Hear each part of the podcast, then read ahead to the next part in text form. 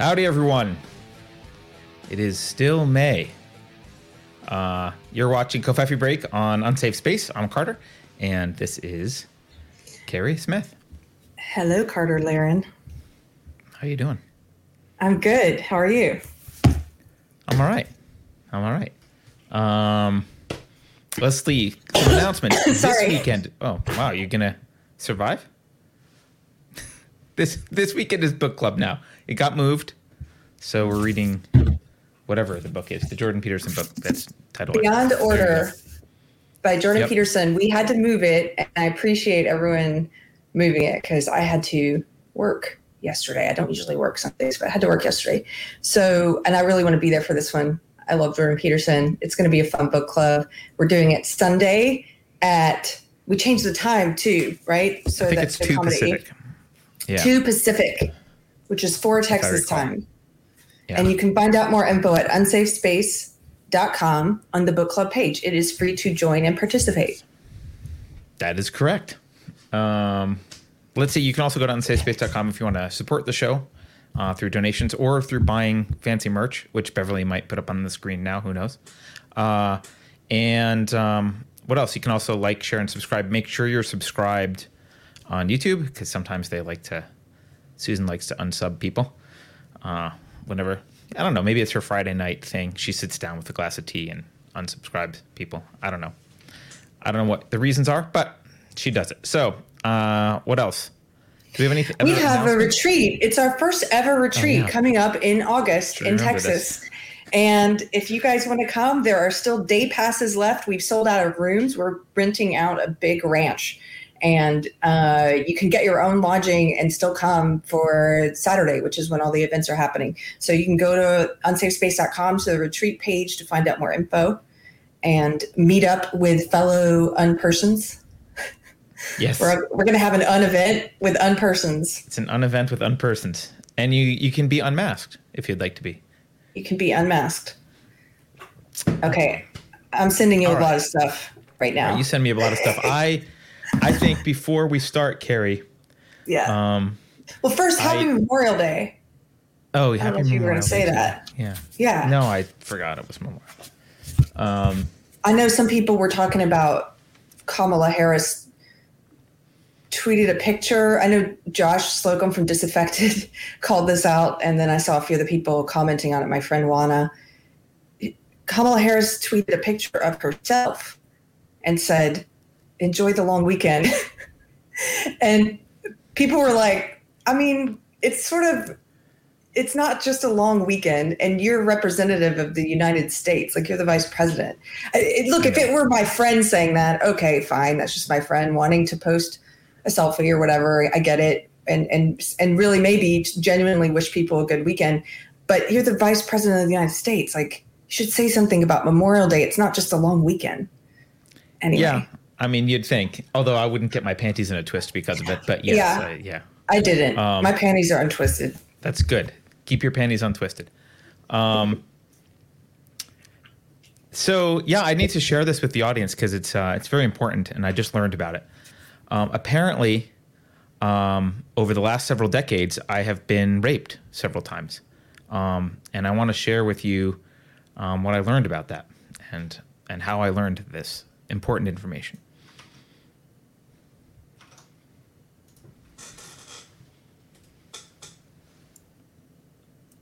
We're going to start calling this prayer rape, okay? Where somebody forcibly offers their prayers upon you without your consent. We're going to start calling this Wow. Keri, um, I believe you owe me an apology first of all because I know you've prayed for me without my consent, um, I've prayed for you a lot of times. and possibly some of you in chat as well. So I would just like to say here and now, I do feel violated. Uh, but I do plan on using this. Don't worry, I will use my new victimhood status to um, get all of the benefits possible, and um, People Work my will way up the always oppression hierarchy. find something to be a victim about and to complain about. You know what I mean? Like, come on, people. I laughed for like 15 minutes straight when I saw this. what what a belittling of of of the awful traumatic violation of rape to use that word in this way but yeah. You know- it's you know what's- so funny. You know what's interesting though, Carter? Speaking of prayer and and coincidence And and, and, things, but I was actually thinking about this this morning, not about prayer rape, but I was thinking about prayer when Christians pray for other people. Um, sometimes I see in online squabbles, I'll see someone who claims to be a Christian will say to someone else in a really snotty way, like if they've been arguing, they'll say something like, well, "I'm going to pray for you. You need it," or something. And I don't think that is Oh, they good. mean it in a mean way, though. Yeah, that's not good. You don't say that. You don't say that. That's not good because because then think about what you're doing when you do that.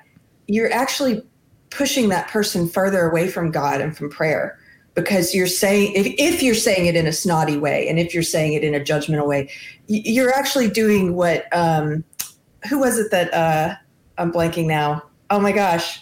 The guy that ended up in the belly of the well, Jonah. There's the uh-huh. part of the Bible where it talks about how Jonah, he basically had contempt for the Gentiles and, and didn't want to witness to them. And God told him to go witness to them. And he was like, no. And he ran away and ended up in the belly of the well because he didn't want them to have that salvation. He hated them so much. Mm. And when you do that, it's like you're almost, I, I'm guilty of this too. That's why I'm saying it, or I have been guilty of it, is, is where if you catch yourself not wanting salvation for the other person and and saying I'll pray for you in like a judgmental high horse way, well, what is your actual goal there? What's your intention? Because you're because you're the consequence of what you're doing is making them like dislike you're confirming all their worst stereotypes about Christians when you do that. And and Yeah, actually I think you Jesus should, did say, "Thou shalt pray as if it were a slap in the face." Right? Wasn't that the? no, no, exactly wrong.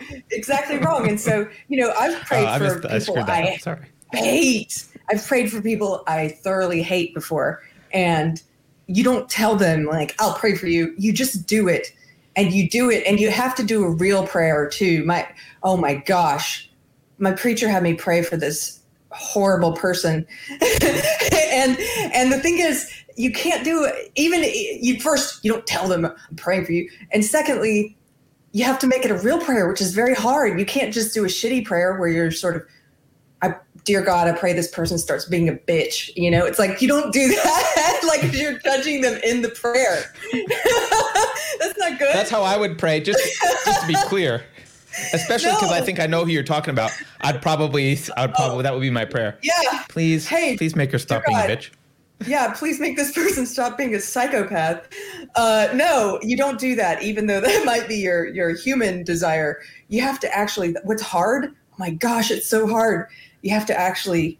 At, at least the way I tried doing it, and I've done it several times, really hard. You have to be- like try and center this person and bathe them in light and actually sincerely prayer pr- do a sincere prayer that god that god surrounds them in light and wh- whatever that means whether that's you know a change of heart you don't have to say anything beyond something like Interrogation lights. no, No. no. Oh. but anyway i, I hope you're surrounded by interrogation lights and an alien glow lifts you off the planet.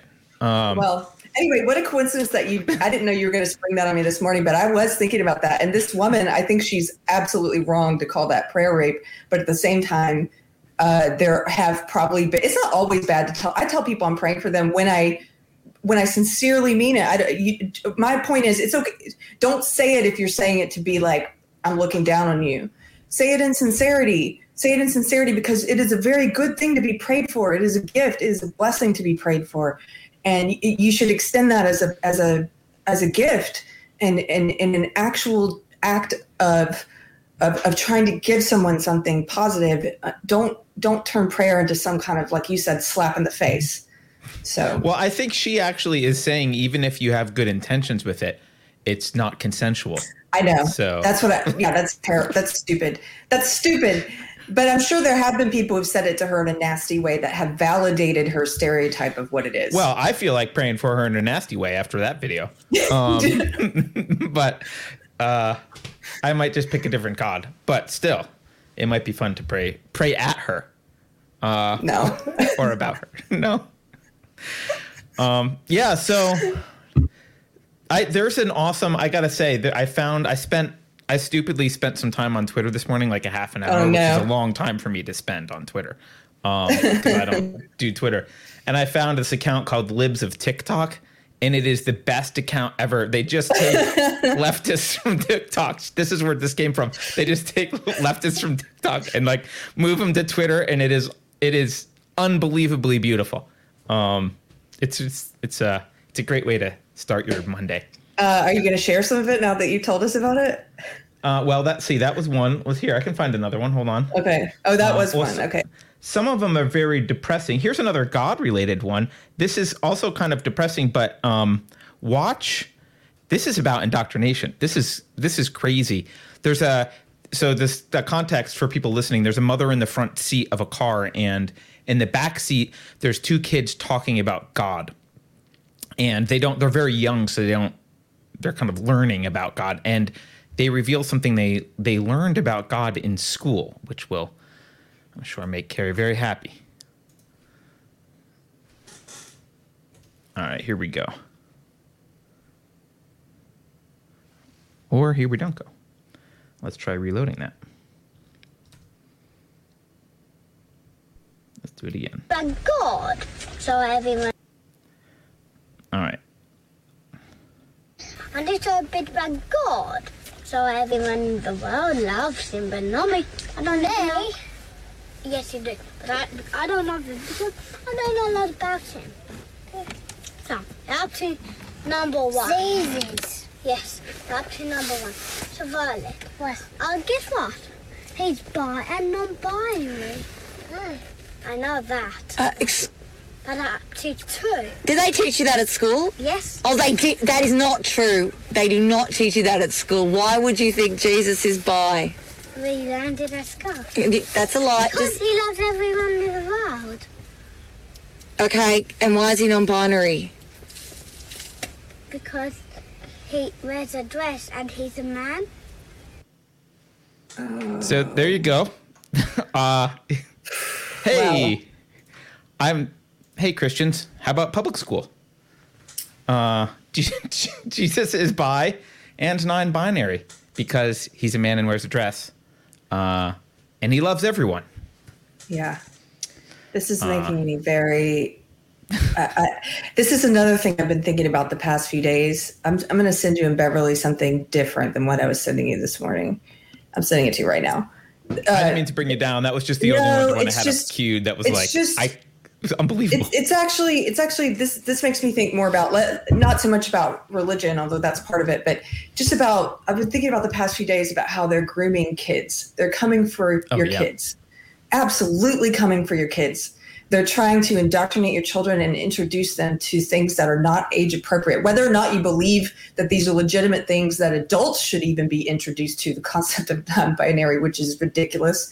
But if you, but even if you think that adults should believe in this and they should believe there are limitless, un, innumerable pronouns and genders, children, preschoolers, being it on preschoolers, that's a whole different sin. That's a whole well, different. look ball- look how that kid look how they convinced that kid about Jesus being bi. This is interesting because um, to me it's interesting, right? Because Mm-hmm. bisexuality is a uh, at the very least it's a lustful attraction to other sexes, maybe loving, right? You could say maybe it's a romantic Right. attraction, but that's a different that's completely different kind of love than anything to do with what we're talking about Yeah. with Jesus. I, I'm saying that as an atheist. Clearly, like that's not what Jesus is about. Like Jesus is not about romance and lustful feelings. Like there's no there's nothing in the Bible about like here's how you should romantically feel about people. He's the the love they're equivocating on the word love, and these kids have no idea because they don't understand that that at all. And so they now can come out of this thinking, oh, this guy is bisexual because he anyone who says they love everyone is now bisexual. Right. Right. And they're sexualizing something that's not sexual. And they're Right. pushing this sexualization on preschoolers.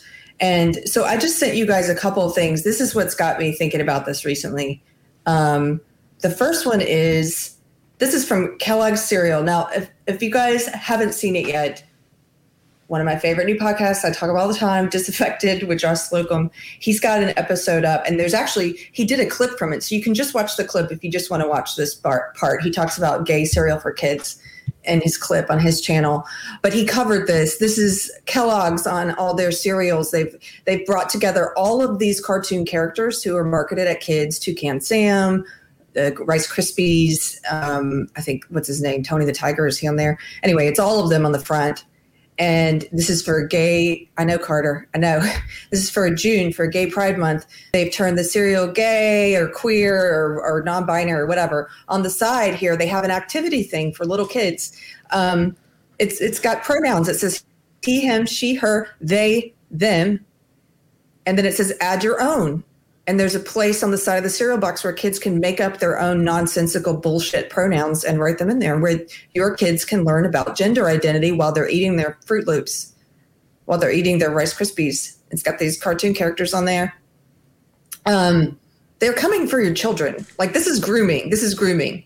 They are trying Absolutely, to groom your grooming. kids and, and and they're trying to take kids who might not fit into standard um, traditional gender stereotypes and they're trying to tell them that there's something wrong with them and that they're born in the wrong body and they should mutilate their body and take hormones. And they're they're they're they're taking kids who might otherwise turn out to be gay or who who might just be defy gender norms who might just be a tomboy. And they're trying to tell they're trying to get those kids to mutilate themselves.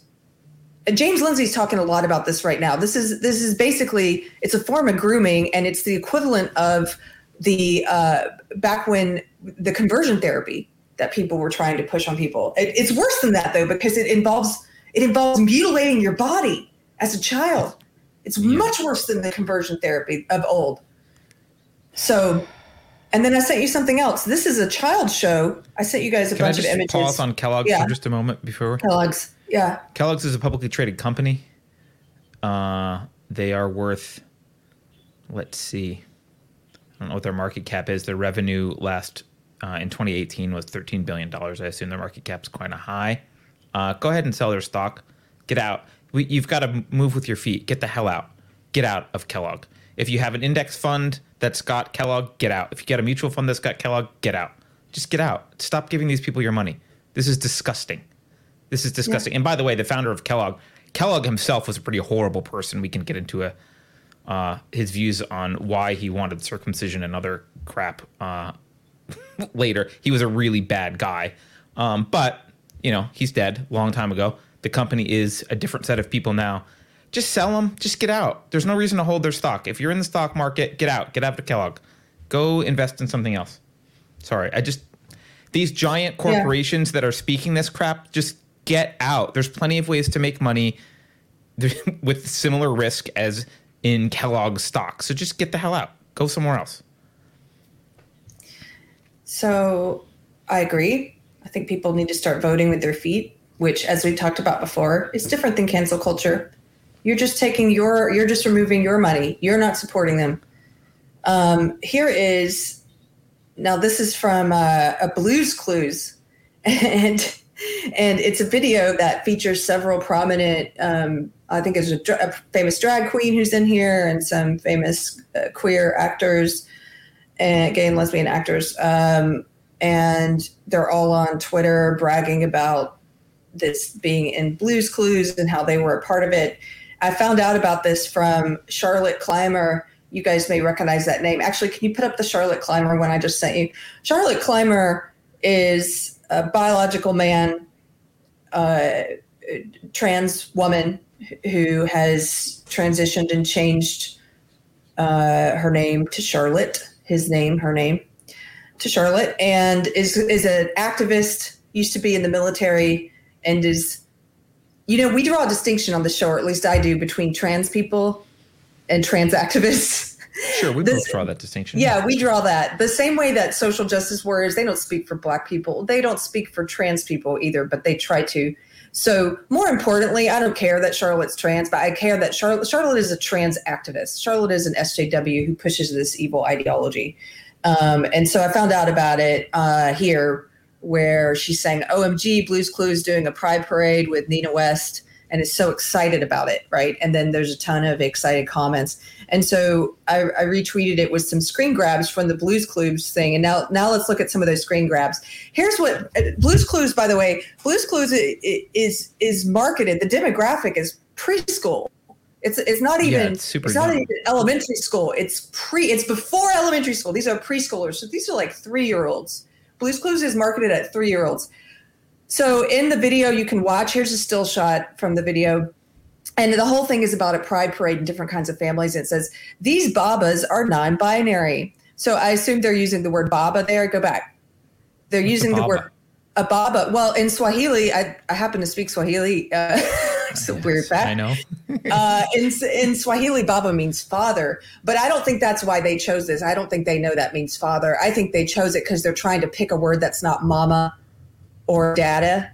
You know what I mean? They're trying to pick a non-binary word. So Oh. I think they, I think they think they made this word up and, and they're using it to mean non-binary parents. Baba, it doesn't mean mom or dad, right? Well, actually, it does. Okay. You just owned yourself. In Swahili, it means father. But but they say these babas are non-binary. Okay, so they're teaching three-year-olds. First of all, like what's non-binary? Second of all, what's a baba? You know, and and then, and then let's move on. We've got the trans family in here too. Uh, so that that was a picture of uh, some dolphins. Now we've got some kind of little woodland creatures, and it says trans members of this family. Okay, move on. This is all a song, by the way, that they're teaching three year olds. Here's the one that most gets me. Here's a picture of some family, lots of different animals with rainbow flags and stuff. And then this one, it says Ace, Bi, and Pan, grown ups, you see. Ace, Bi, and Pan, grown ups, you see. And then What's on the Ace? next slide, okay, remember we we co- we just covered this. Ace is Oh, the, that's right. Uh, Sorry. Yeah. Ace, Bi, and Pan, grown-ups you see, can love each other so proudly. Okay, go back. Go back to the one before Beverly. Ace, Bi, and Pan. So Ace is. We just covered this. This is the. This is a catch-all term for people who are claiming that they're asexual, and there's that there's all different kinds of asexuality. Remember, it's not enough to be asexual. Now you you you have like a myriad of endless kinds of asexuality that you can choose from. There's demisexual, and there's this, and there's this, and, th- and all of it falls under ace. And so that's a kind of what they're trying to tell us anyway, is that the, that's a kind of sexuality. Bi, bi is a kind of sexuality. Pan, pansexual. That's why you have sex with everyone. Okay, pansexual. What word did they drop out of this? Sexual. Hetero? Well, there's no hetero on here, true, but but they dropped sexual. They just put ace, bi, and pan. Right. Right. Beca- because what they're doing is they're introducing three year olds to the concept of sexuality, but they don't want to put sexuality on here. Well, they They can't. They, wanna do hide- want to. Yeah. they just can't get away with it. Right. Uh, What do you think about this, Carter? Because I saw this and I'm like, oh yeah, this is part of what James Lindsay's talking about. This is that. This is the grooming that we see them doing, where they're trying to introduce children to the, to sexuality, concepts of sexuality at a very young age, and to tell them that they need to start figuring out, hey, what's your what's your you know Kellogg's is like, what's your pronouns, kids? Blues Clues is like, hey, three year olds, are you asexual? Are you bisexual? Are you pansexual, kids? yeah, I mean, I haven't seen what James has said, although I can guess um, about this. But you know, we have talked about uh, on this show for years about uh, there was the that what was it like a little bear that they did in preschools a while Oh, ago, and yeah. like they, they've they've gin- been doing the this stuff. gingerbread man. Yeah, yeah, Yeah. They've been doing this kind of stuff for a while, and I completely agree that it's a form of grooming. Um, it's inappropriate to have any of these kind of conversations with children, uh, especially children that young. I mean, have you been to a gay pride parade? I went to so many, Carter. I can't even tell you how many because you Okay, know I used to represent. great. Yeah, yeah, Yeah. So, um, child appropriate? Would you say? No, I mean, No. I've been to the gay pride parade in San Francisco. Uh, let me tell you right now, it is not child appropriate, no matter what your. Well, I guess if you're an abusive parent, it's child appropriate, but it is not child appropriate in any way. Nor is it meant to be. Nor sh- does it have to be. Like, you know, that's fine. You want to have your. Yeah. You want to have your assert your rights as an as a as an adult to have whatever sexuality you want and you want to celebrate that, fine. But it has nothing to do with children, right? Can you imagine? Can you imagine if it just just imagine this? Imagine if it was like old creepy white guys talking about sex to three with, with like three year olds in preschool.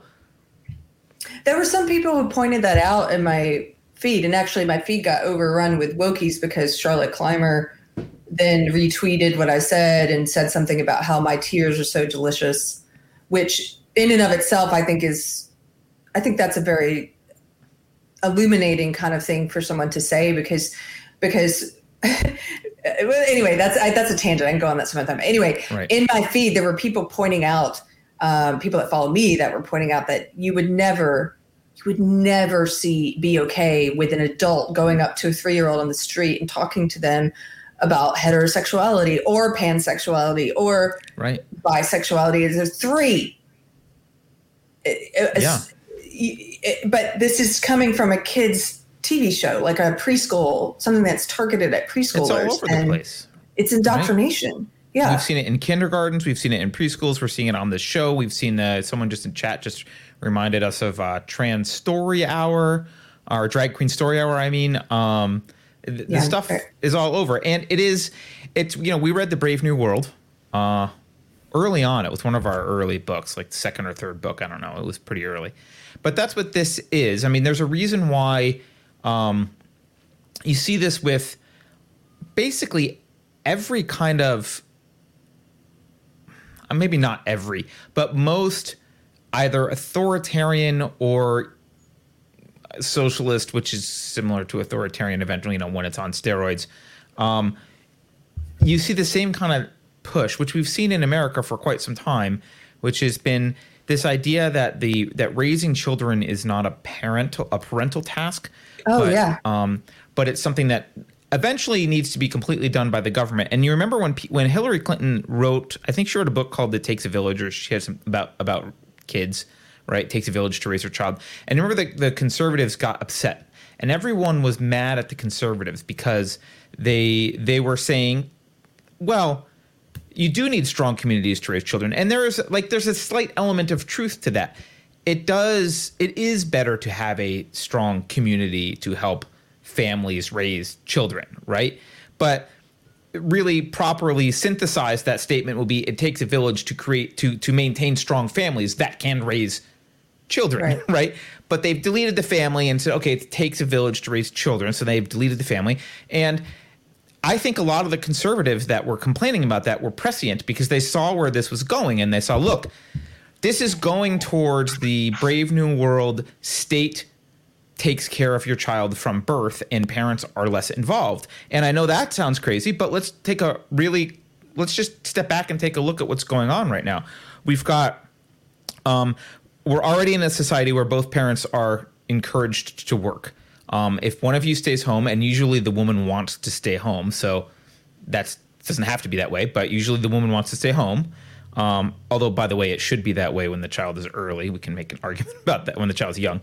Um, but if one of the parents wants to stay home, they're kind of uh, that lifestyle is kind of uh, looked down upon, and the woman is viewed as not living up to her potential or being somehow oppressed or making bad decisions for herself because she's not she's not a liberated woman out earning her own paycheck. So you've got both parents. Well, both parents working all the time makes it hard to raise children yourself. You need outside help. Mm-hmm. You've we no longer have large families, so we've got nuclear families who don't have outside help, and in many cases we have single moms. So even if you had like you can't you have to have someone working. There is no one to raise the Right. children. That single mo- single motherhood has been again the conservatives got upset about murphy brown having a baby out of wedlock on a show decades ago. And i think I- they can see where this is going. Like okay you're normalizing and telling telling women that it's perfectly accept- acceptable. It doesn't in- impact the baby at all. It's a normal fine thing to do. It's not. You need support of a spouse or partner. And so they they've they started along this path and here we are biden is proposing we already have now in many places government funded kindergarten biden's and, and nursery school biden's trying to push government funded daycare they are trying and and it's it's offered as if it's a um solution to a problem for you. It's offered as a benefit. It's a perk of the big government. Look, we'll take that kid off your hands all day. You know, squeeze them on out and then send them over to the government and we'll take care of the rest until they're actually forever. You can just have your child as an accessory.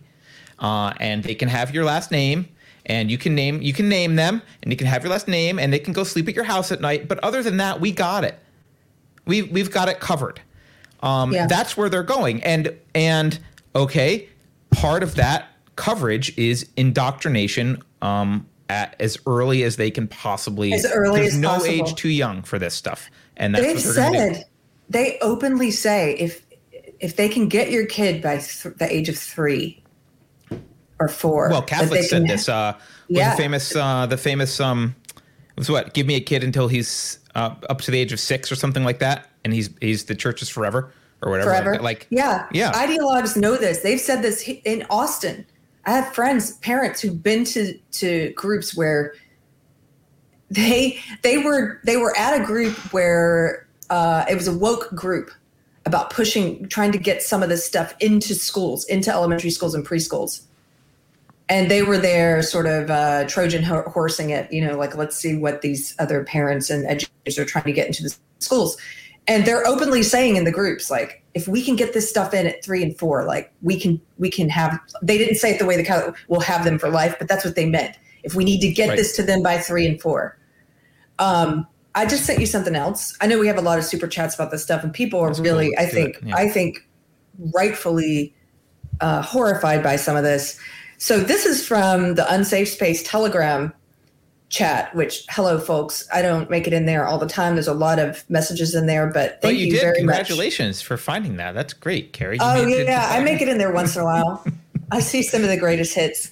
Lexi, Lexi post. I think it was Lexi posted this. Um, actually, no, it's uh, it might be Steve.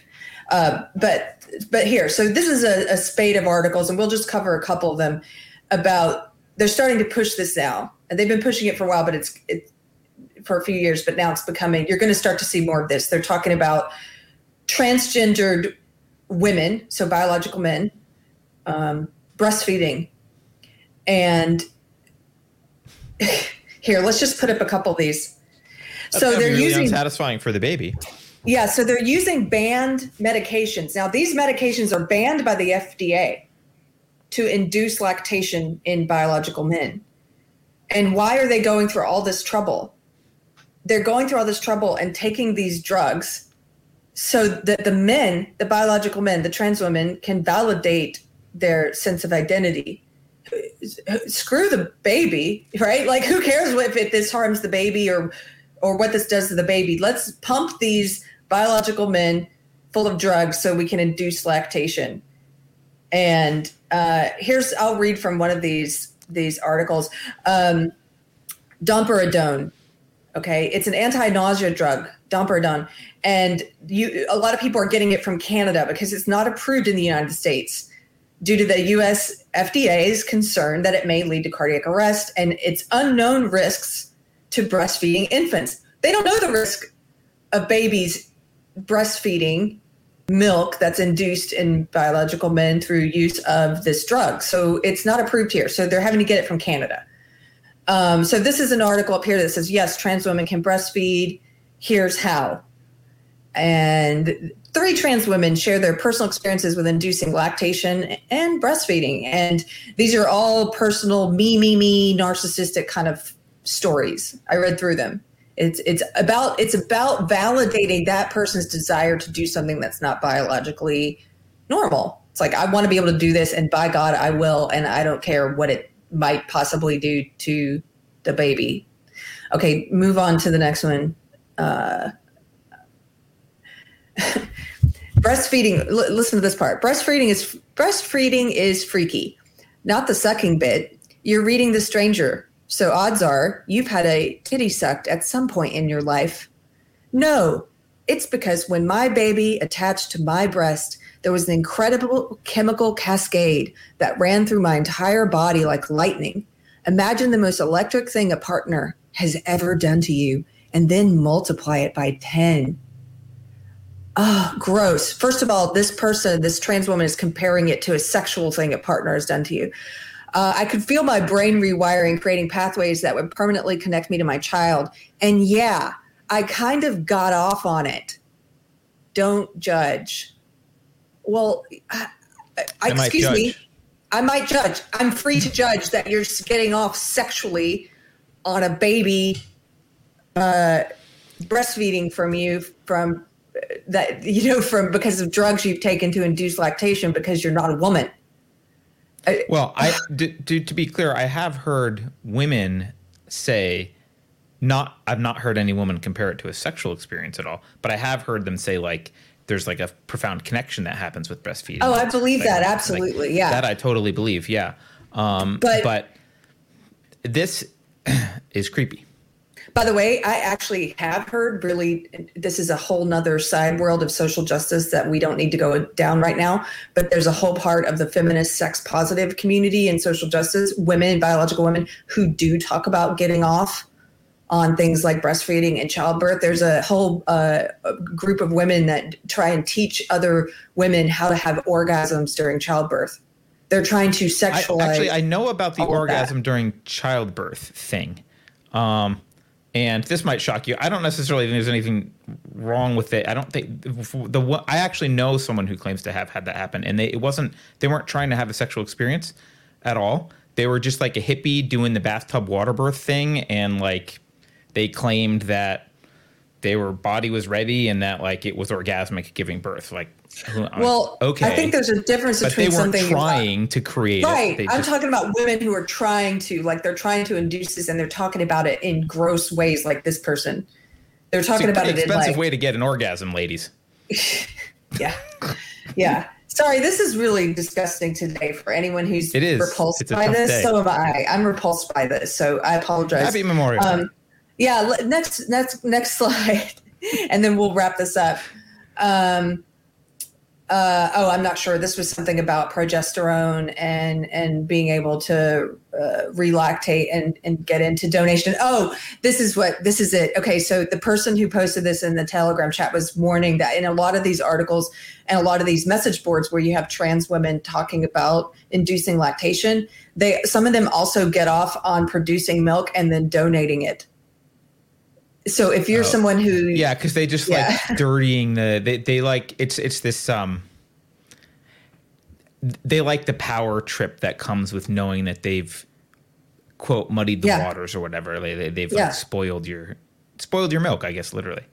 literally uh so i i i know this is upsetting for people for some people and i i think it should be i think it's i think i've been thinking more about how you and i talk about all the time how this is a cultural war carter but i think it's also a spiritual war. And lately there just keep seem to be a lot of things hitting me in the face with how this is a spiritual war.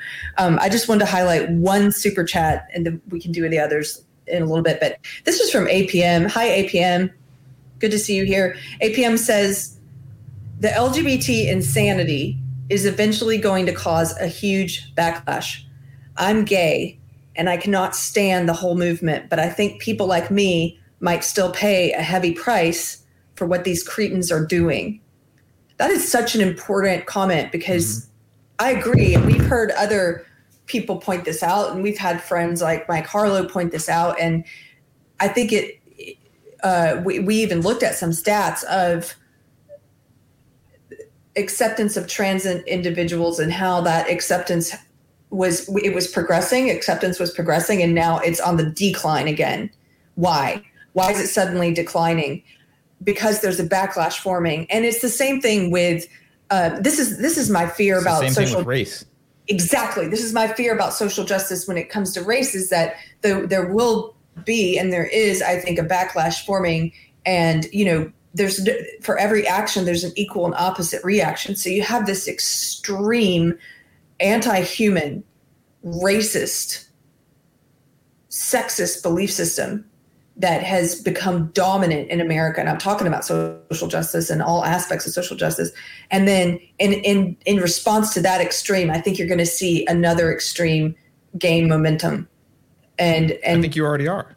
I mean, Yeah, you already are. You see It's people sad. like Nick Fuentes getting very popular. Yes. Right. Yes. I mean, absolutely. I don't think he would have been. No one would have given a crap about him in the '80s or '90s. Um, yeah. But now, uh, But now- sure, I don't know him very well. But my understanding is he's, you know, Yeah. I was just white separatist kind of guy. I don't know. I think he is a Um, white nationalist. Michael Trevision, it's just because it's on screen. I'll read your super chat. Says longtime listener, first time super chatter, and listening live because I'm always at work. Oh, you're home today. Well, welcome. He says, I love your show, insights and humor. Thank you, Carter and Keri. Well, thank you. Thank you, Michael. Thank you. I'm sorry you came on a day where we talked about gross things. Hey, got to celebrate Memorial Day somehow. Okay.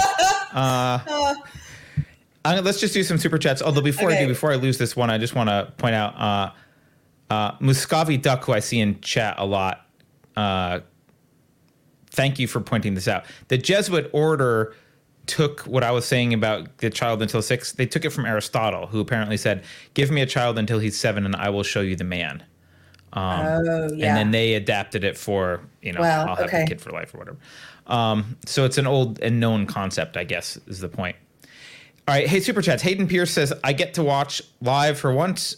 Woo! Hashtag Memorial Day. Hey Hayden, welcome. Glad you can watch it live. I'll fight you naked says I wasn't a prepper until this year. I bought emergency food buckets for the first time, actual physical gold bars. Good for you.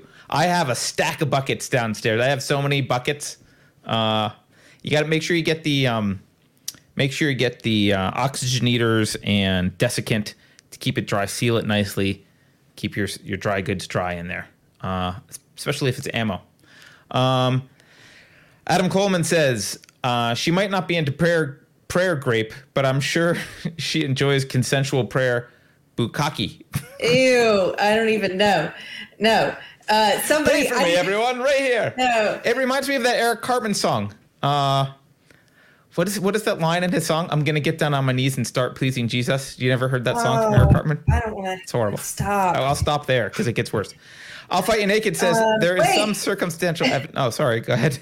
after all that, oh, gross. So uh, I just, for you. I know. I just wanted to say, other people in chat I noticed were saying, like you did, Carter, that sometimes it, uh, what we were talking about earlier, breastfeeding or childbirth induces an orgasm or whatever by it just naturally will do that. And I know I've heard of that too. And we were, I hope I made the distinction that there's something different when people go out and I've seen the, the, overly sexualized, creepy way that adult women have talked about trying to induce it. And I think it it reminds me of this person here saying that they quote get off on it. And I just I don't I think that's different entirely. I think that's gross. I think that's people seeking something. Uh, just I don't know. It just makes me want to vomit. If that makes me a judgmental person, so what? Yeah, no, I think I do think there's a, a a fine line though. Like I could imagine a perfectly like normal person saying, "Well, I'd rather have a pleasurable breastfeeding experience than a bad breastfeeding experience because it's Oh, yeah. very painful." And like I'm going to learn the techniques in order to feel a good bond with my baby, and like that might result in something that you could categorize as orgasmic feelings. Although I find that hard to believe, but I guess sure.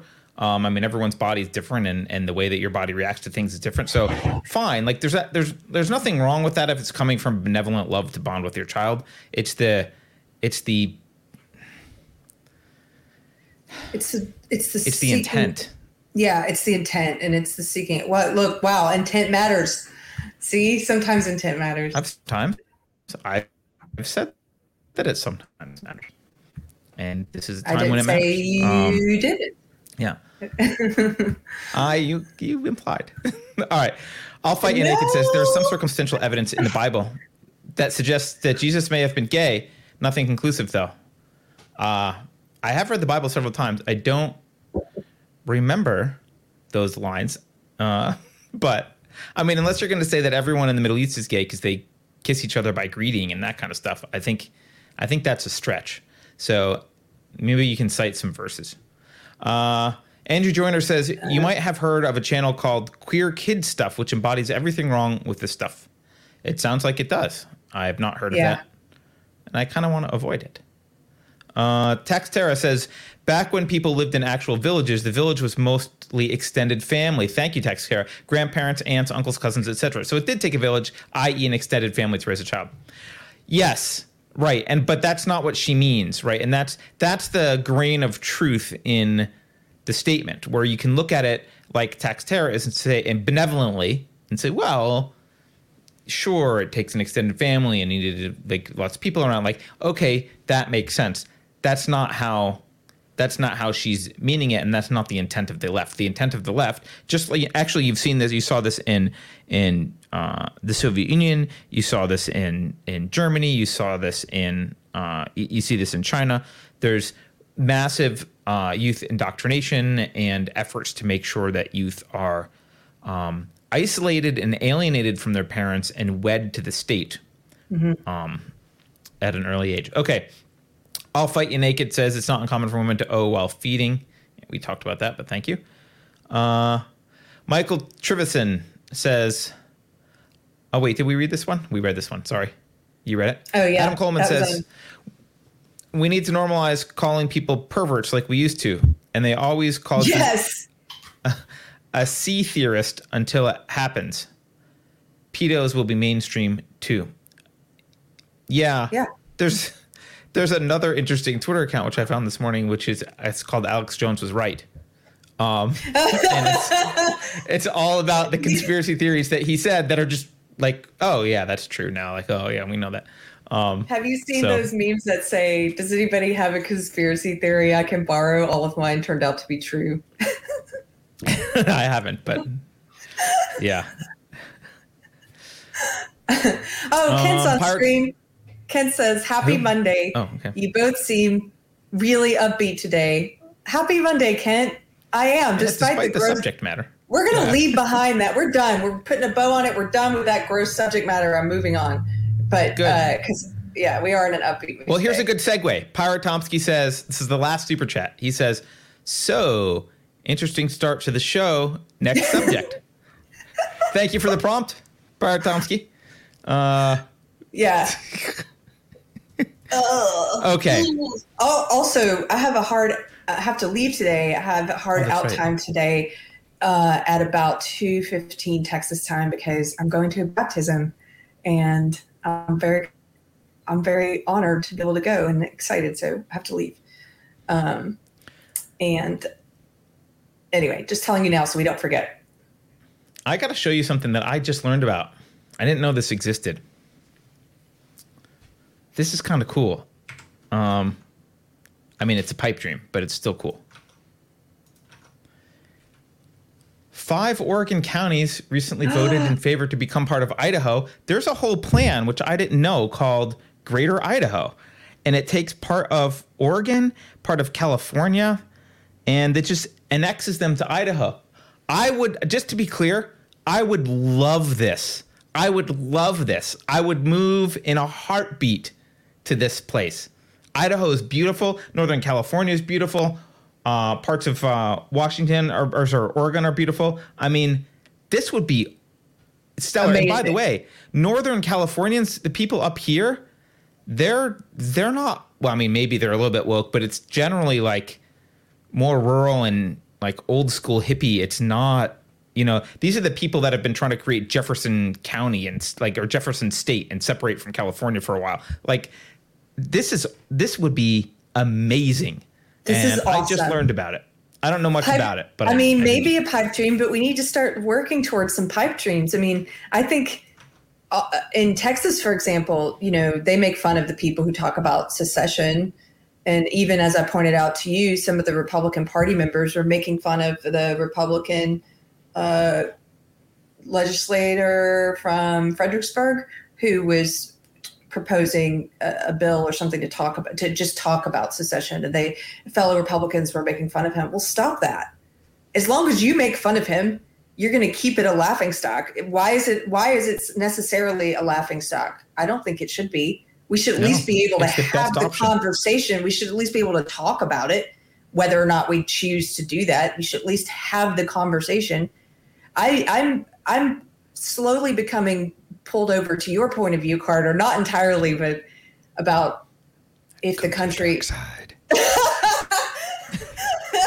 about if the country if the country can come back together or not. I mean, I hope so, but I'm starting to I'm starting to think that we can't. Not until something there's a major event of some kind. And so I think I hope I'm wrong, but but I, but I think like you said, instead of a marriage counselor, we might need a, a divorce attorney. Hey, I, gotta be on. I've, my, I've now shifted to the point where I don't even want to come together anymore. I'm done. I don't. Yeah. Well, why I would you want to If you don't see it after all like this, people Yeah. that are trying to groom kids? It's like I don't actually want to reconcile with them. There are Right. people who who think that we're that we're evil because we believe in equality and we're we're actually opposed to racism and sexism and and so like how do you reconcile with people like that who would like to see us rounded up and probably you know put into camps or what have you like they view us as less than human. So i don't i don't know. I don't know. It's it's almost like i heard jordan peterson talk once about whenever there's a a problem in a marriage he was saying that i think it was him that was saying that contempt is the hardest thing to overcome in a marriage. Once one party starts showing contempt for the other it's really hard to reconcile in marriage counseling once contempt has entered the picture and they have nothing but contempt for anyone who's not part of their Yeah. little cult and if you've got self respect, you have contempt back for them. Like, Mm-hmm. you can't. Like, this is. Yeah, I, I, I'm. I was thinking about this. Can you? I, I don't. I haven't like. I haven't reviewed all written history to make sure that this is true, but I. This notion struck me this morning. Um, I can't think of a time in in major events where like there was the you know Soviet Union or you know uh, Pol Pot in Cambodia and China. I can't think of a time when these even even Nazi Germany when we have looked back and said it's the people's fault it's the masses' fault. It's their fault. We always blame it on these charismatic figures that have risen to Yeah. power. Oh, it was, you know, the H man in Germany. Oh, it was Stalin. Oh, it was Mao. It was Pol Pot. I'm I think that's the wrong way to look at it. It it was not it was the German people. Not Yeah. not that Yeah. like I, I know most of them are dead by now or whatever. It's a long time ago, but like it was the German people. It was it was the Russian people. It was not the leader. yeah They elected those leaders. They allowed their culture. They went that way culturally. They went That's that what they did. they went that and way I don't, you know, the idea that like I I love the idea of, of a liberal society with, you know, people jousting with the best ideas come to the top and blah blah blah and like that's all that's all great. But that society only lasts with some vigilance about what kind of people and ideas are ostracized and what are normalized. Right. And you're always going to have crazies in a society, but those the people saying this crazy stuff need to be they can't be normalized. And we ha- we're they're normalized now. We're in a we're in a culture in which almost every bad idea is normalized. Yeah. So I the, can i read something to it's you? It's our fault. It's I, I'm like not personally, but it's our but fault. it is it's, it's our fault. It is the fault of well okay so this is something i was thinking about. Let me see if i can i, I don't know if I, I haven't articulated this quite. I haven't done it coherently yet. I'm trying to write about it in my journal. But i was thinking about how the people stay quiet. We look back and, and these these different times in history when horrible things happened. And we always sort of like how could that have happened? How could the people have let that happen? And I think I got greater insight to it recently because of a personal situation where in this personal situation there's a really toxic person who abuses others publicly online. And I most people who who know what this person is stay quiet about it because they don't want to be put in the crosshairs of that sociopath. They don't want to have a target on their back. So they stay quiet about what this person is publicly. They'll privately are all talking to each other about what a crazy person this is. Um, and I recently I was having trouble because whenever I would see this person pile on someone else, publicly, I would want to I would want to go into the fray. I'm like because the the silence is why this person can continue to hurt others. And and so I would come in and be like like I would say something and then the crosshairs would be on me again. I would say, "No, this person you're piling on is right. You're a sociopath or whatever, right?" Like and then the crosshairs would be on me. And and I realized I was struggling with this because I don't want to behave like a coward, but at the same time I, I have to stop doing that publicly because it's just it's like what they want and it just it just it, it's like you're pulled down into this mire this swamp um, and and i realize it's actually i don't think it is cowardly. I think it's sort of tactical sometimes like it's a long game to just stay quiet. And then i realized well that's what people do on a that's what people do culturally on a massive scale when bad things are happening. They don't want the target on their back.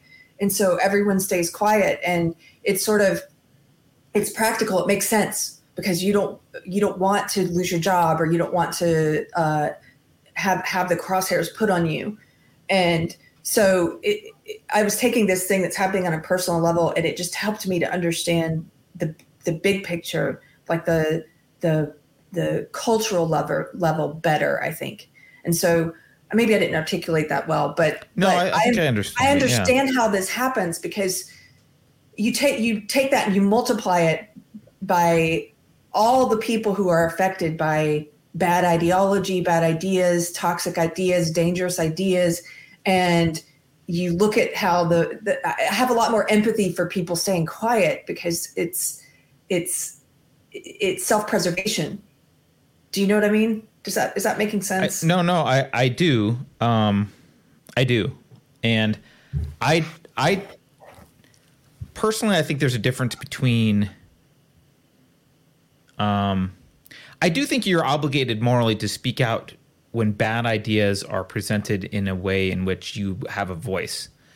But I don't view Twitter as a way like you don't have to spend your time arguing with everyone on Twitter, right? right. There are Twitter is mostly bad ideas. Um, it, that's a waste of your time right? But if you're in a group of five people and someone says something bad, even if you don't want to argue, I always feel like I have to say, well, I disagree with that. We don't have to talk about it. Like I just want to voice my opinion. Like that's just so just so people know consent does not exist here. That is a thing that was said and don't don't mistake silence for unanimity. Right? We right. do not unanimously agree that this is true. Um, right. and that could just be said and move on. Like I don't you don't have to start a big fight um, but on like for stuff like Twitter, I, you know, right. I but I, I mean, really on the large scale, on a large scale, though, about what you're saying about looking back at history and seeing how the people allowed this, I get it. Yep. The people, we are allowing this, and I get it, and I also, but I also understand why, and I have empathy for the people, like the people, because it's sort of, it, it's human well, nature. I think I couldn't understand I think the it problem, before. I think yeah, no, I get it, but I I think one of the big problems is that we don't have um, this is this is where education and philosophy matter. Um, we don't care. We don't think ideas are matter in reality generally. If you have if you have well thought out, consciously chosen philosophy with a hierarchy of concepts and you your ideas are thought out, then your ideas relate directly to reality. So when someone says, for example, to me, I think we should have socialized healthcare.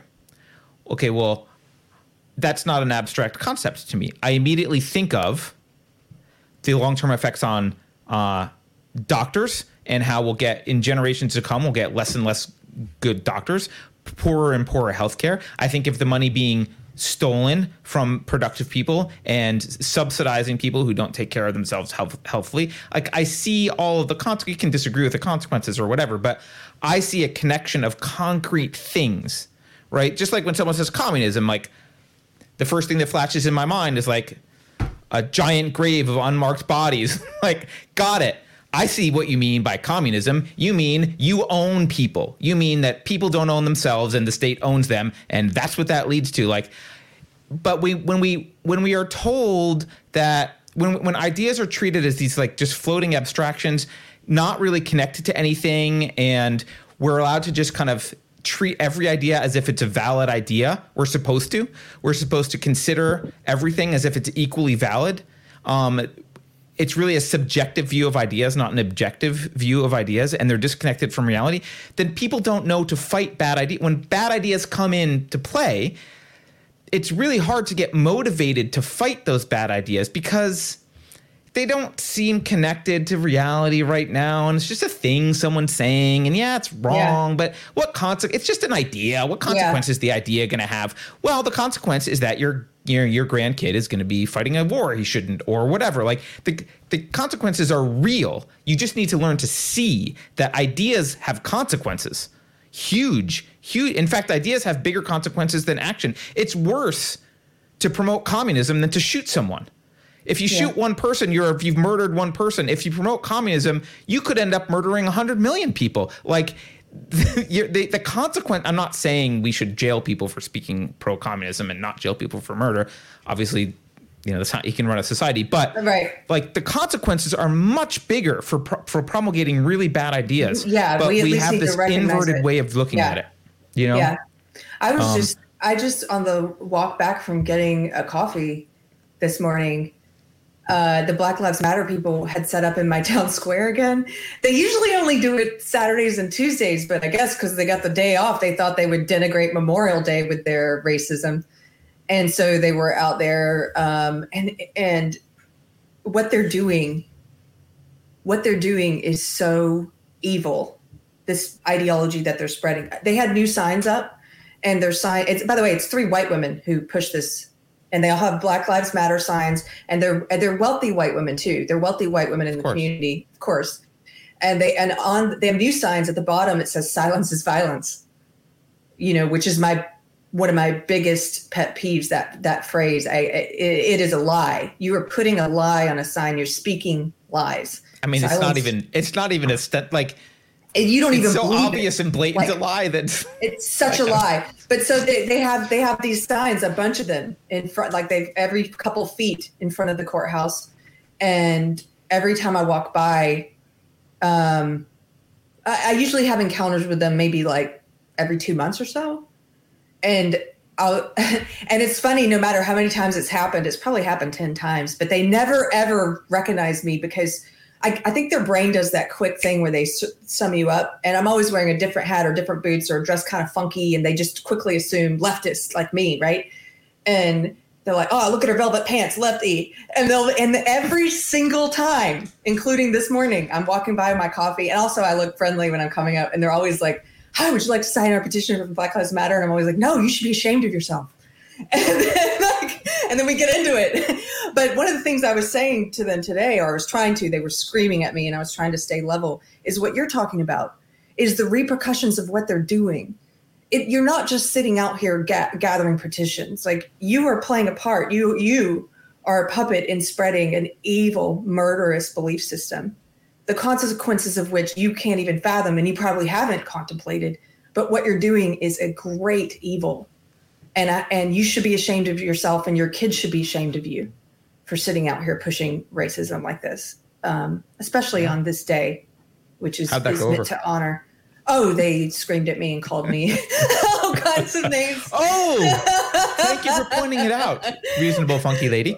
Right? no, no. They as soon as I started saying, I, I always start with "you should be ashamed of yourself," and, and then they recognize me. Then so one of them Hmm. recognized me. Then and was like, "Oh, it's you," that same kind of thing. You know, I'm like, yeah, it's me. We can ignore you Um, and just hate on you. Yeah, Um, they don't they don't like me. And one of them said, uh, one of them starts yelling. Uh, one of them just keeps yelling, "Get out, get out!" like very loud, so they can't hear me. And the other one starts yelling, "You're not in our club. You just wish you could be." These are these are, by the way, um, like I said, wealthy white women, older white women. Um, uh, let's just say. Looking at them, it's not a club that I want to belong to. Whatever club it is, they think they're promoting. But secondly, they're wrong. She starts saying, like a like a middle schooler, this woman who's older than me is like, "You just wish you were in our club." And I was like, "I was in your club. I was in your club for twenty years. I know exactly what your cult is. I was in your cult." Um. Okay, can I read this to you, Carter? Because this relates to what Wait, we're saying. I want to. Can we do some super chats first, or some some other chats, or do you want to do this first? Yeah, I but I have to leave in 10 minutes. Let me read this real quick. Okay, read it. This is from someone who's been on our show, a professor. I won't, we've had several professors. I'm not going to say who this is just because they didn't it wasn't a public post.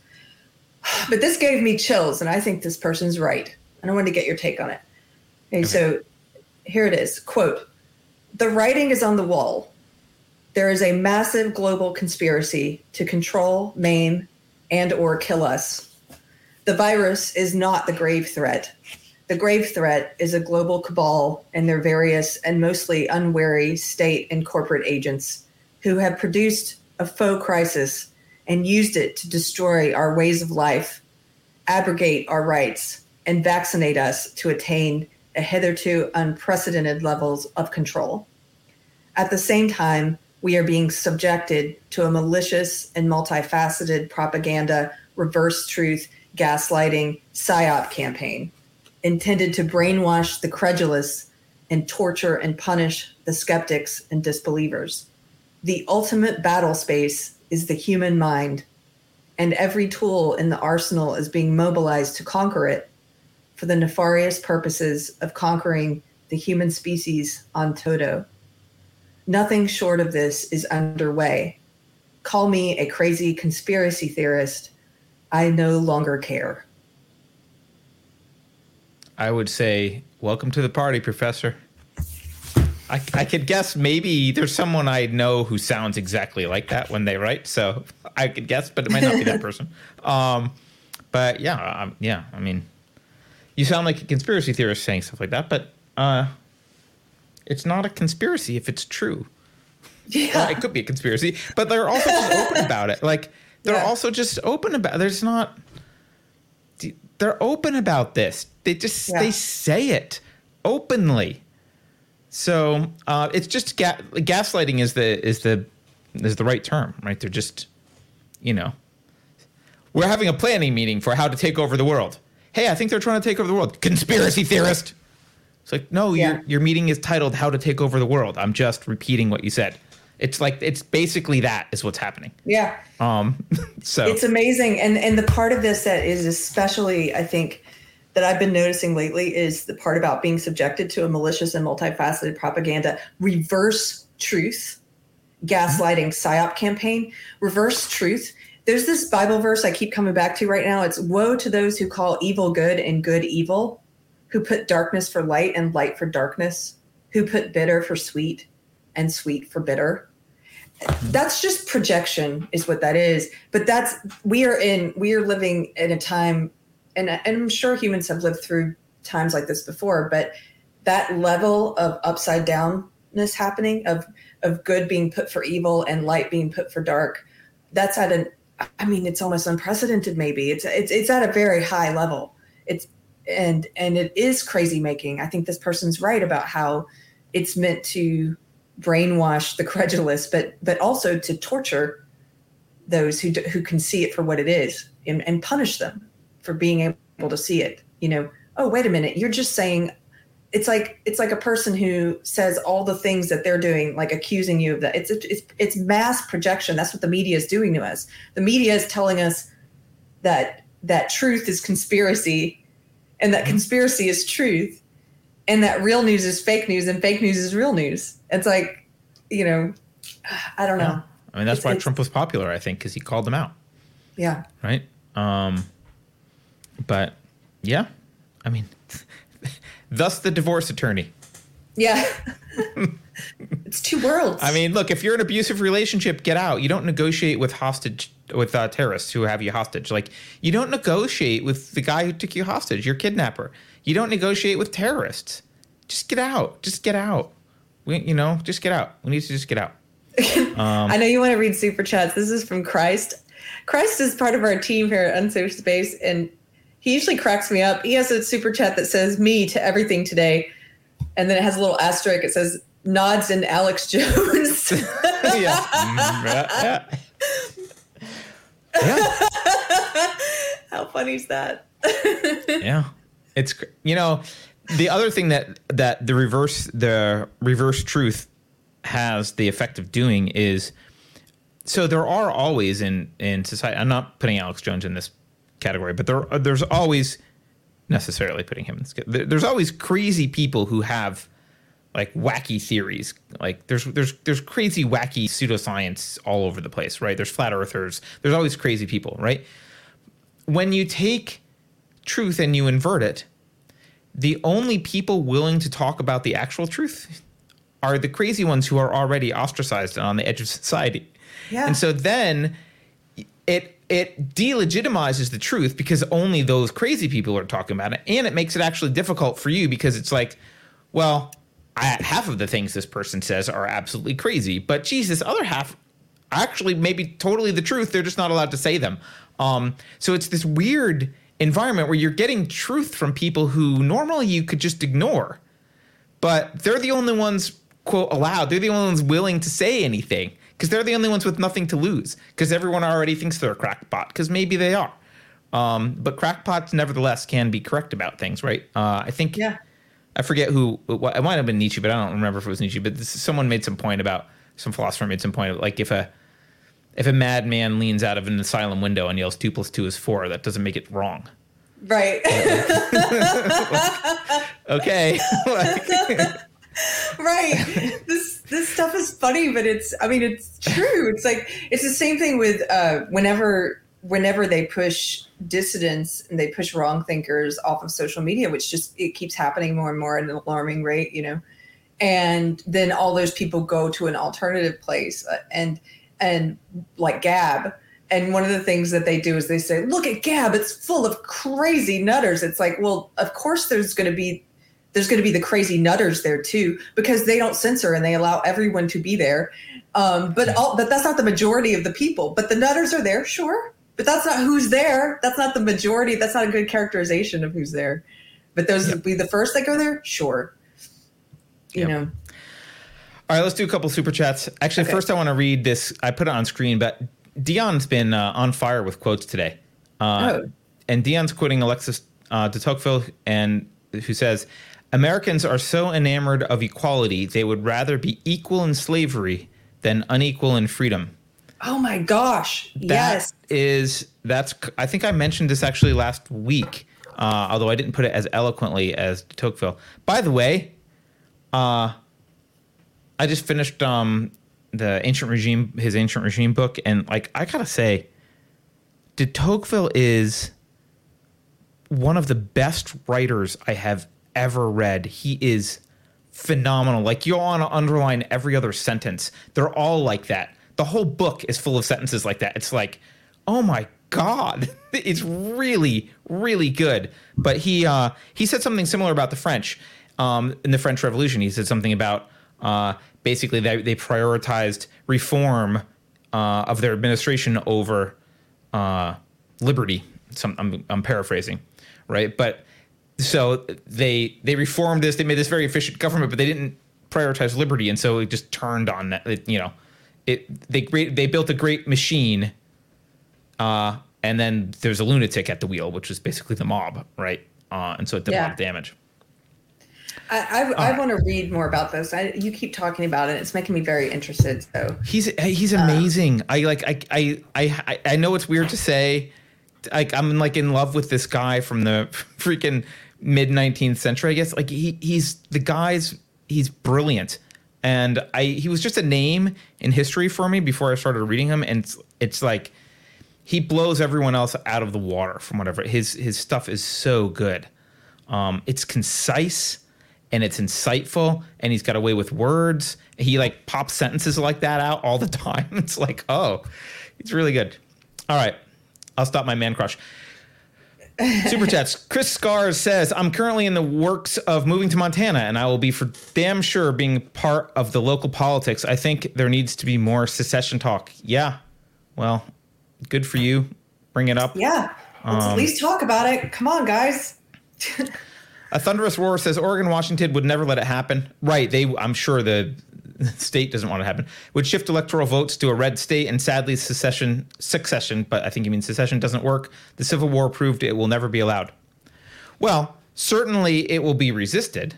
Um, no one is arguing with that. And if I was going to rewrite a constitution, it would explicitly make secession legal, uh, which it is already. But uh, you know, uh, I actually also Keith stopped me from calling it the Civil War Um, so I'm not going to stop. It's, I'm not going to call it this. It wasn't even a civil war. That's a that's a mischaracterization of history. Oh, civil wars, as, no, as Keith correctly pointed out, civil wars are when two entities fight over control of the same government. That's not what was happening.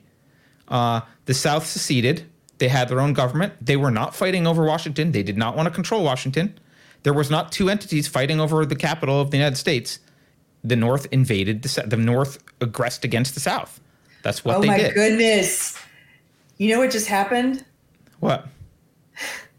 Now, granted, was- slavery bad, all that stuff. I'm not, you know, but that's what. Well, I'm just taking notes on what you're saying. When I was in school, um, one of the one of the textbooks I, I read in South Carolina as a young child called it the War of Northern Aggression. Right. That's what the South used to call it. Yeah. And when I, I became older, I would always, I thought that, oh my gosh, what a horrible misrepresentation of the Civil War. And, you know, that they would- you would only call it that if you're a racist and Right, wanted blah, blah. slavery and blah, blah, blah, blah, blah.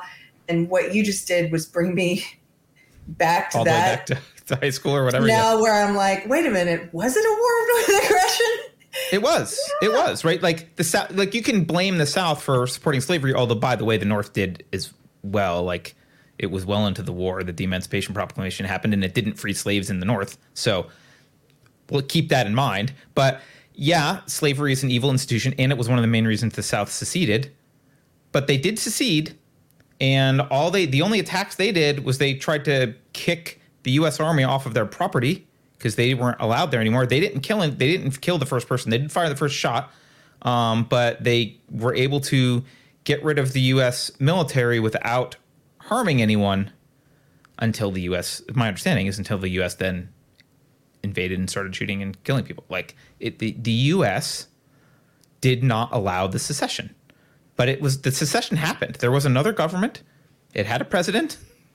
The secession happened. There was no secession doesn't mean civil war. So you have to ask yourself, they seceded, there were two countries, and then a war happened. Why is that called the Civil War? The South wasn't asking. I'm they didn't want to run gonna- Washington. They, did, gonna they weren't trying to make New this for a York do their thing. They didn't care. They just wanted You're to just- go alone and do their thing, which granted was bad and includes slavery. But I wonder if you you've like messed with anybody else's head in the chat. it's, I credit to Keith the Hat Guy because he wrote an article about this, and I was like, "Oh, this you made a really good point." Um, so Okay, thank you, Keith. I will be thinking about this. I don't know what I think Yeah. about it yet. all right, Uh, uh, I'll fight you naked. Says Portland and LA. Oh, we already did that. Oh, Portland and LA will never allow those rural tax dollars to leave their state. They'll just keep their serfs and will never address their concerns. Yeah, all right. So we can be we can be naysayers, and we can say things like secession doesn't work because one war in history proved it, which is kind of a ridiculous thing to say. In all, with all due respect, uh, secession has happened plenty of times in other places throughout history. It didn't happen that one time in America. Okay, yes, it's an uphill battle. Maybe it's not good. Maybe Portland and LA will oppose it and they wouldn't allow it, and it will be an uphill battle. But we're talking about as like what are the alternatives? Like I don't find being uh you know negative Nancy all that helpful. I don't think we can reconcile as a country. But I think it's much more likely that LA gives up Northern California than we reconcile as a country. I mean, come on. What what uphill battle do you want to fight? I think it's much more likely that if you were to secede, it would last than as as maybe that the odds are against it, but it's still better than losing the whole thing, which is the op which is where we are. Like reconciliation is less likely than those things, as hard as those things might be.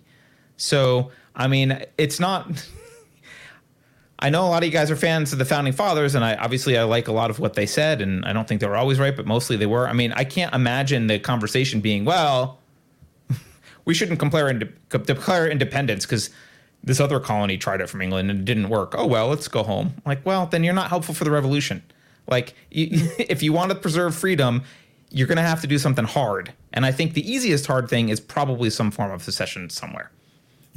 Um, yeah. All right. Big Ugly Okay. Clowno says, you want to do that one? Uh, no, you do it. I was just going to say somebody in chat just pointed out Square Inch says it's 220. I'm still here. I need to go. And Oh, sorry, I, I do need to go. That's true. I just wanted to say plug something real quick before I go. I just I didn't want to I didn't want to leave. I want to keep hanging out with you guys. Um, but I do want to go to the to the baptism. So if you guys haven't seen it, we've been doing a lot more interviews on Deprogrammed. So recently we've had interviews with Jared Bauer, my friend Jared, who's one of the founders of Wisecrack.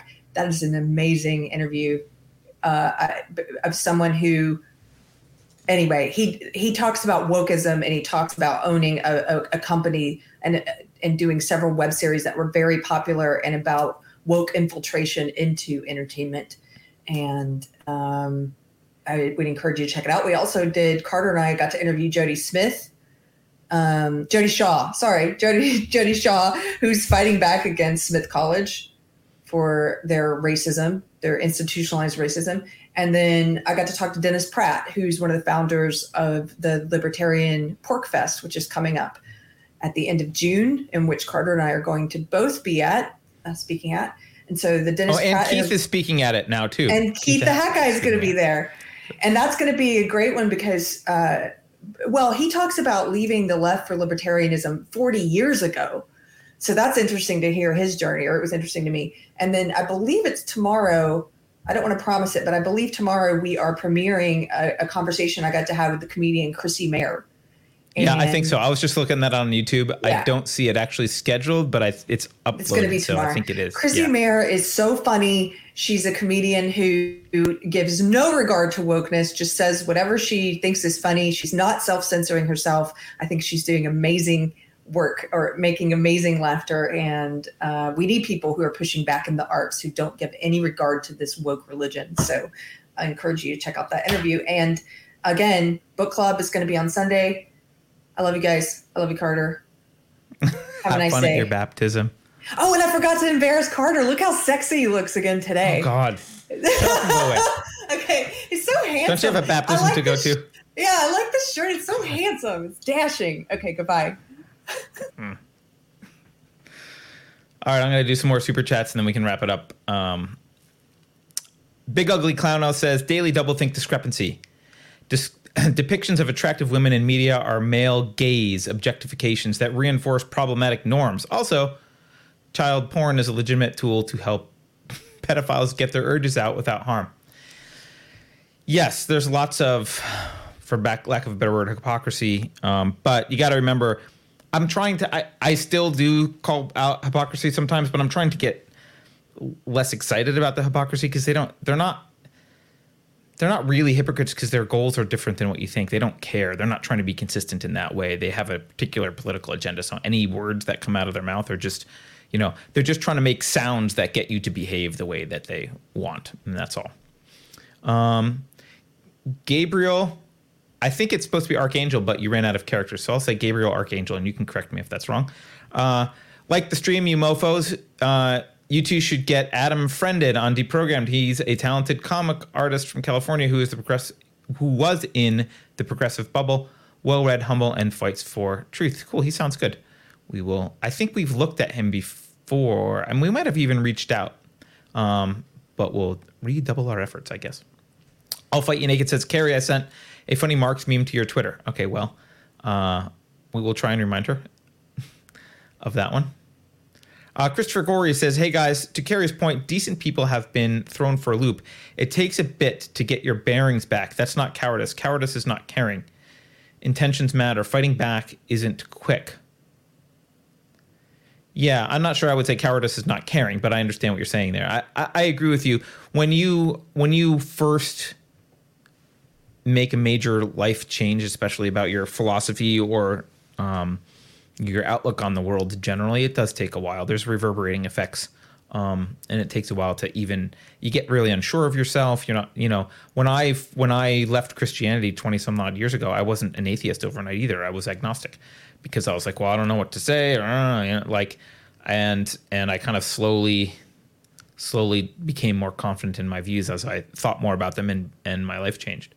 Um, so yeah, it, it's understandable, uh, but there is a lot. Nevertheless, there is actually a lot of cowardice out there, and it's time to uh, man up, guys, and speak against this crap. Sorry, you just got to do that. Uh, all right, Christ, she read that one. Bart Tomsky says, "Welcome to the party, pal." Yeah, uh, globalist agenda for sure, and people are starting to push back, and I love it. Yeah, I love it too. Um, it is going to escalate. It's going to come to a head, and hopefully that will be a peaceful head of, you know, secession, something. I don't know. Uh, Zach Adamson says uh, the war was mostly economics. I think he's talking about the war of northern aggression. The war was mostly economics. The northern factories wanted southern cotton, and they had the votes to force it and set tariffs too high for the South to trade with other countries. Yeah, so economics was a factor. My understanding, I'm not a historian. My understanding is economics was a factor, but also we need to acknowledge that I think all of the states that seceded did, maybe all, not all of them, but at least most of them, uh, cited slavery as a an issue in their secession documents. So, yes, it, economics were a factor. Absolutely, I think I think that nuance is is worth pointing out, and uh, I don't think we should mischaracterize it as unrelated to slavery. Slavery was clearly related. Uh, Paratomsky says, Carter, you bloody blah over lots of information like Elaine from Seinfeld. Yada, yada, yada over sex. LOL. Do I? Maybe I do. Because I there's too much there sometimes. I don't know. Give me an example. If I bloody blah over something I should uh, elaborate on, Pyrotomsky, please tell me what it is and I'll, I'll do that. Okay. Um, by the way, someone earlier, I remember this earlier. Uh, someone pointed out that Shasta County in California is not hippies; they are based, according to this person. So, go Shasta County. Uh, I didn't know that, but things are better up north. I do know that. Okay, I guess there's. I got a few more stories I wanted to talk about with Keri, but we we can skip over them, um, and we can call it a day soon. Oh, Pirate Tomsky says he's joking. No, that's all right, Pirate Tomsky. Um, but I, I really need to share this one last because it's kind of almost in the theme of what we've been doing. And we missed it last week, and I don't want it to keep going. Uh, I had it queued up for Friday, and I didn't show it. Uh, Beverly, you might have it there. I want to talk about the Manhattan School. It's the last link in uh, in the show notes, Beverly. But so there's a private school in Manhattan that apparently costs what forty-seven thousand dollars a year, so cheap. Uh, apparently, Barron Trump used to attend it, and juniors at the school. I'm going to read this headline from the Daily Mail. And Beverly, if you can't put it up, tell me in chat, and I'll pull it up. Fury at $47,000 a year Manhattan school, which Barron Trump used to attend, as juniors are made to attend porn lessons on topics including incest roleplay and OnlyFans. Yep. You read that slash heard that correctly. Juniors at Columbia Grammar and Preparatory School were forced to attend a health and sexuality workshop on May 5th in which they learned about porn. Hey, it included slides showing the most searched terms for pornography in 2019. And hey, because that's important. Juniors, you need to know what the most searched terms are for pornography. That will help you get a job as a barista. Uh, included different genres of porn, including gangbang, anal, and stepmother. Because let's throw some incest in there. That's cool. Uh, the slide, slideshow included statistics about orgasms and photos of partially nude women uh, posing, uh, positing whether they were porn or art. Very important for your junior. Hey, do you know the capital of Alabama? No, but that's art, not porn. I know that. Or wait, I recognize that girl from OnlyFans. Um, Let's see. Uh, parents were unaware of the lesson and were unable to opt their children out of the lecture ahead of time. Hmm. Hmm. Hey, the school headmaster said, Oops, sorry. Sorry, guys. Oops.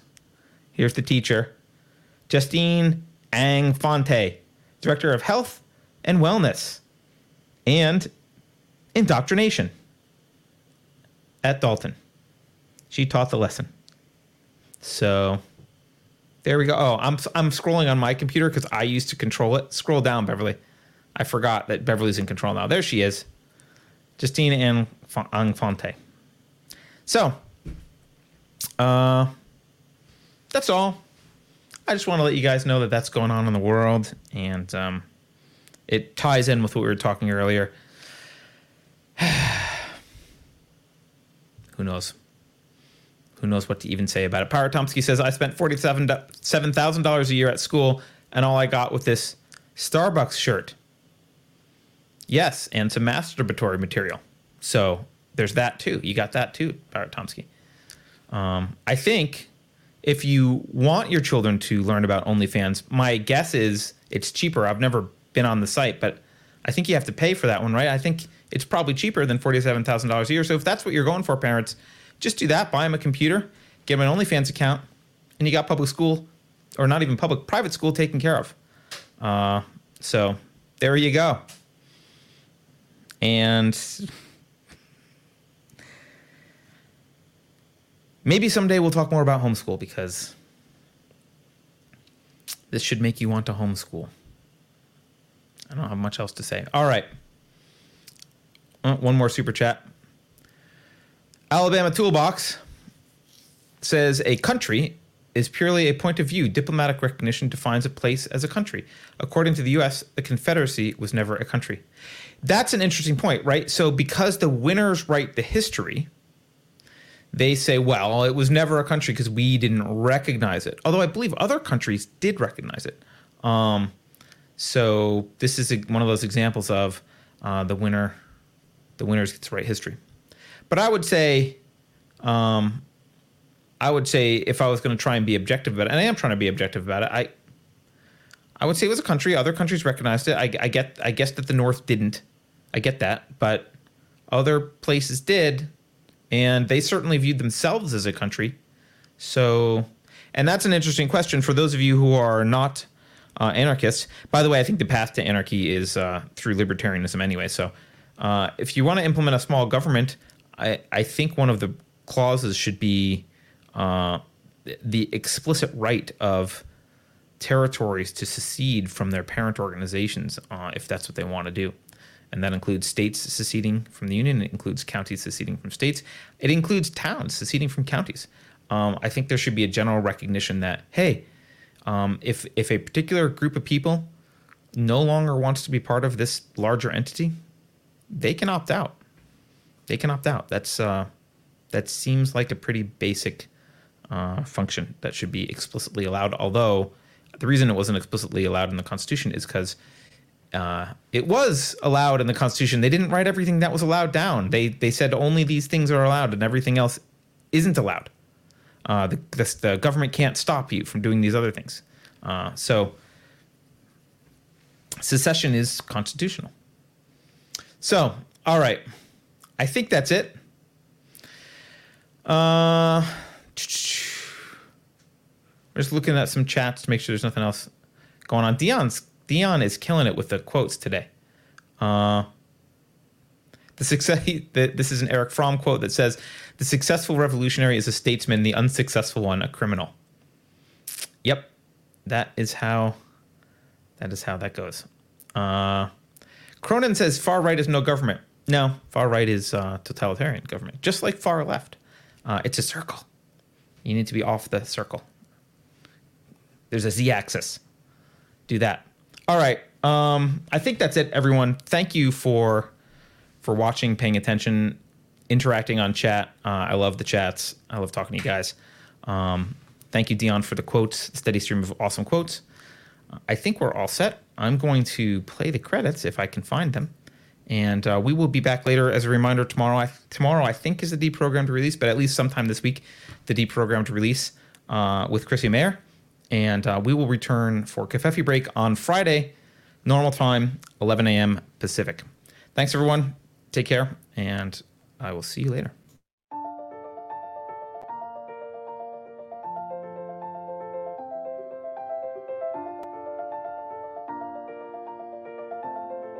Thanks for watching. If you're new to the channel, we have a deep content library that includes interviews with everyone from Mike Cernovich to Meghan Murphy, so go check it out. If you'd like to see more, please consider supporting the show by visiting unsafespace.com/donate. You can find us on all the major social media platforms, at least for now, and you can find a community of like-minded individuals on our Unsafe Space chat on Telegram. See you there.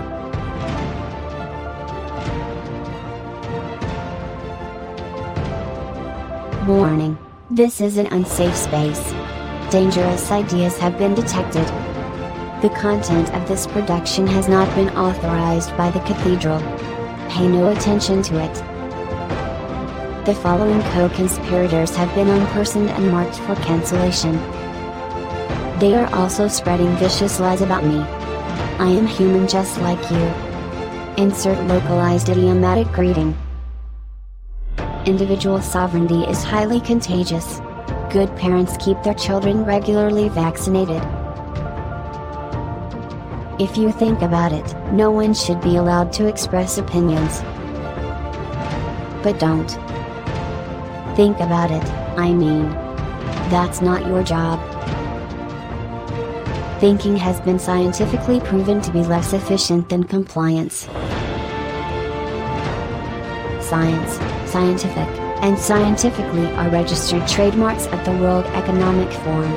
Unauthorized use is prohibited. Computer voice Curtis, never mind, that last line is fake news. Please disregard it and return to your safe space immediately.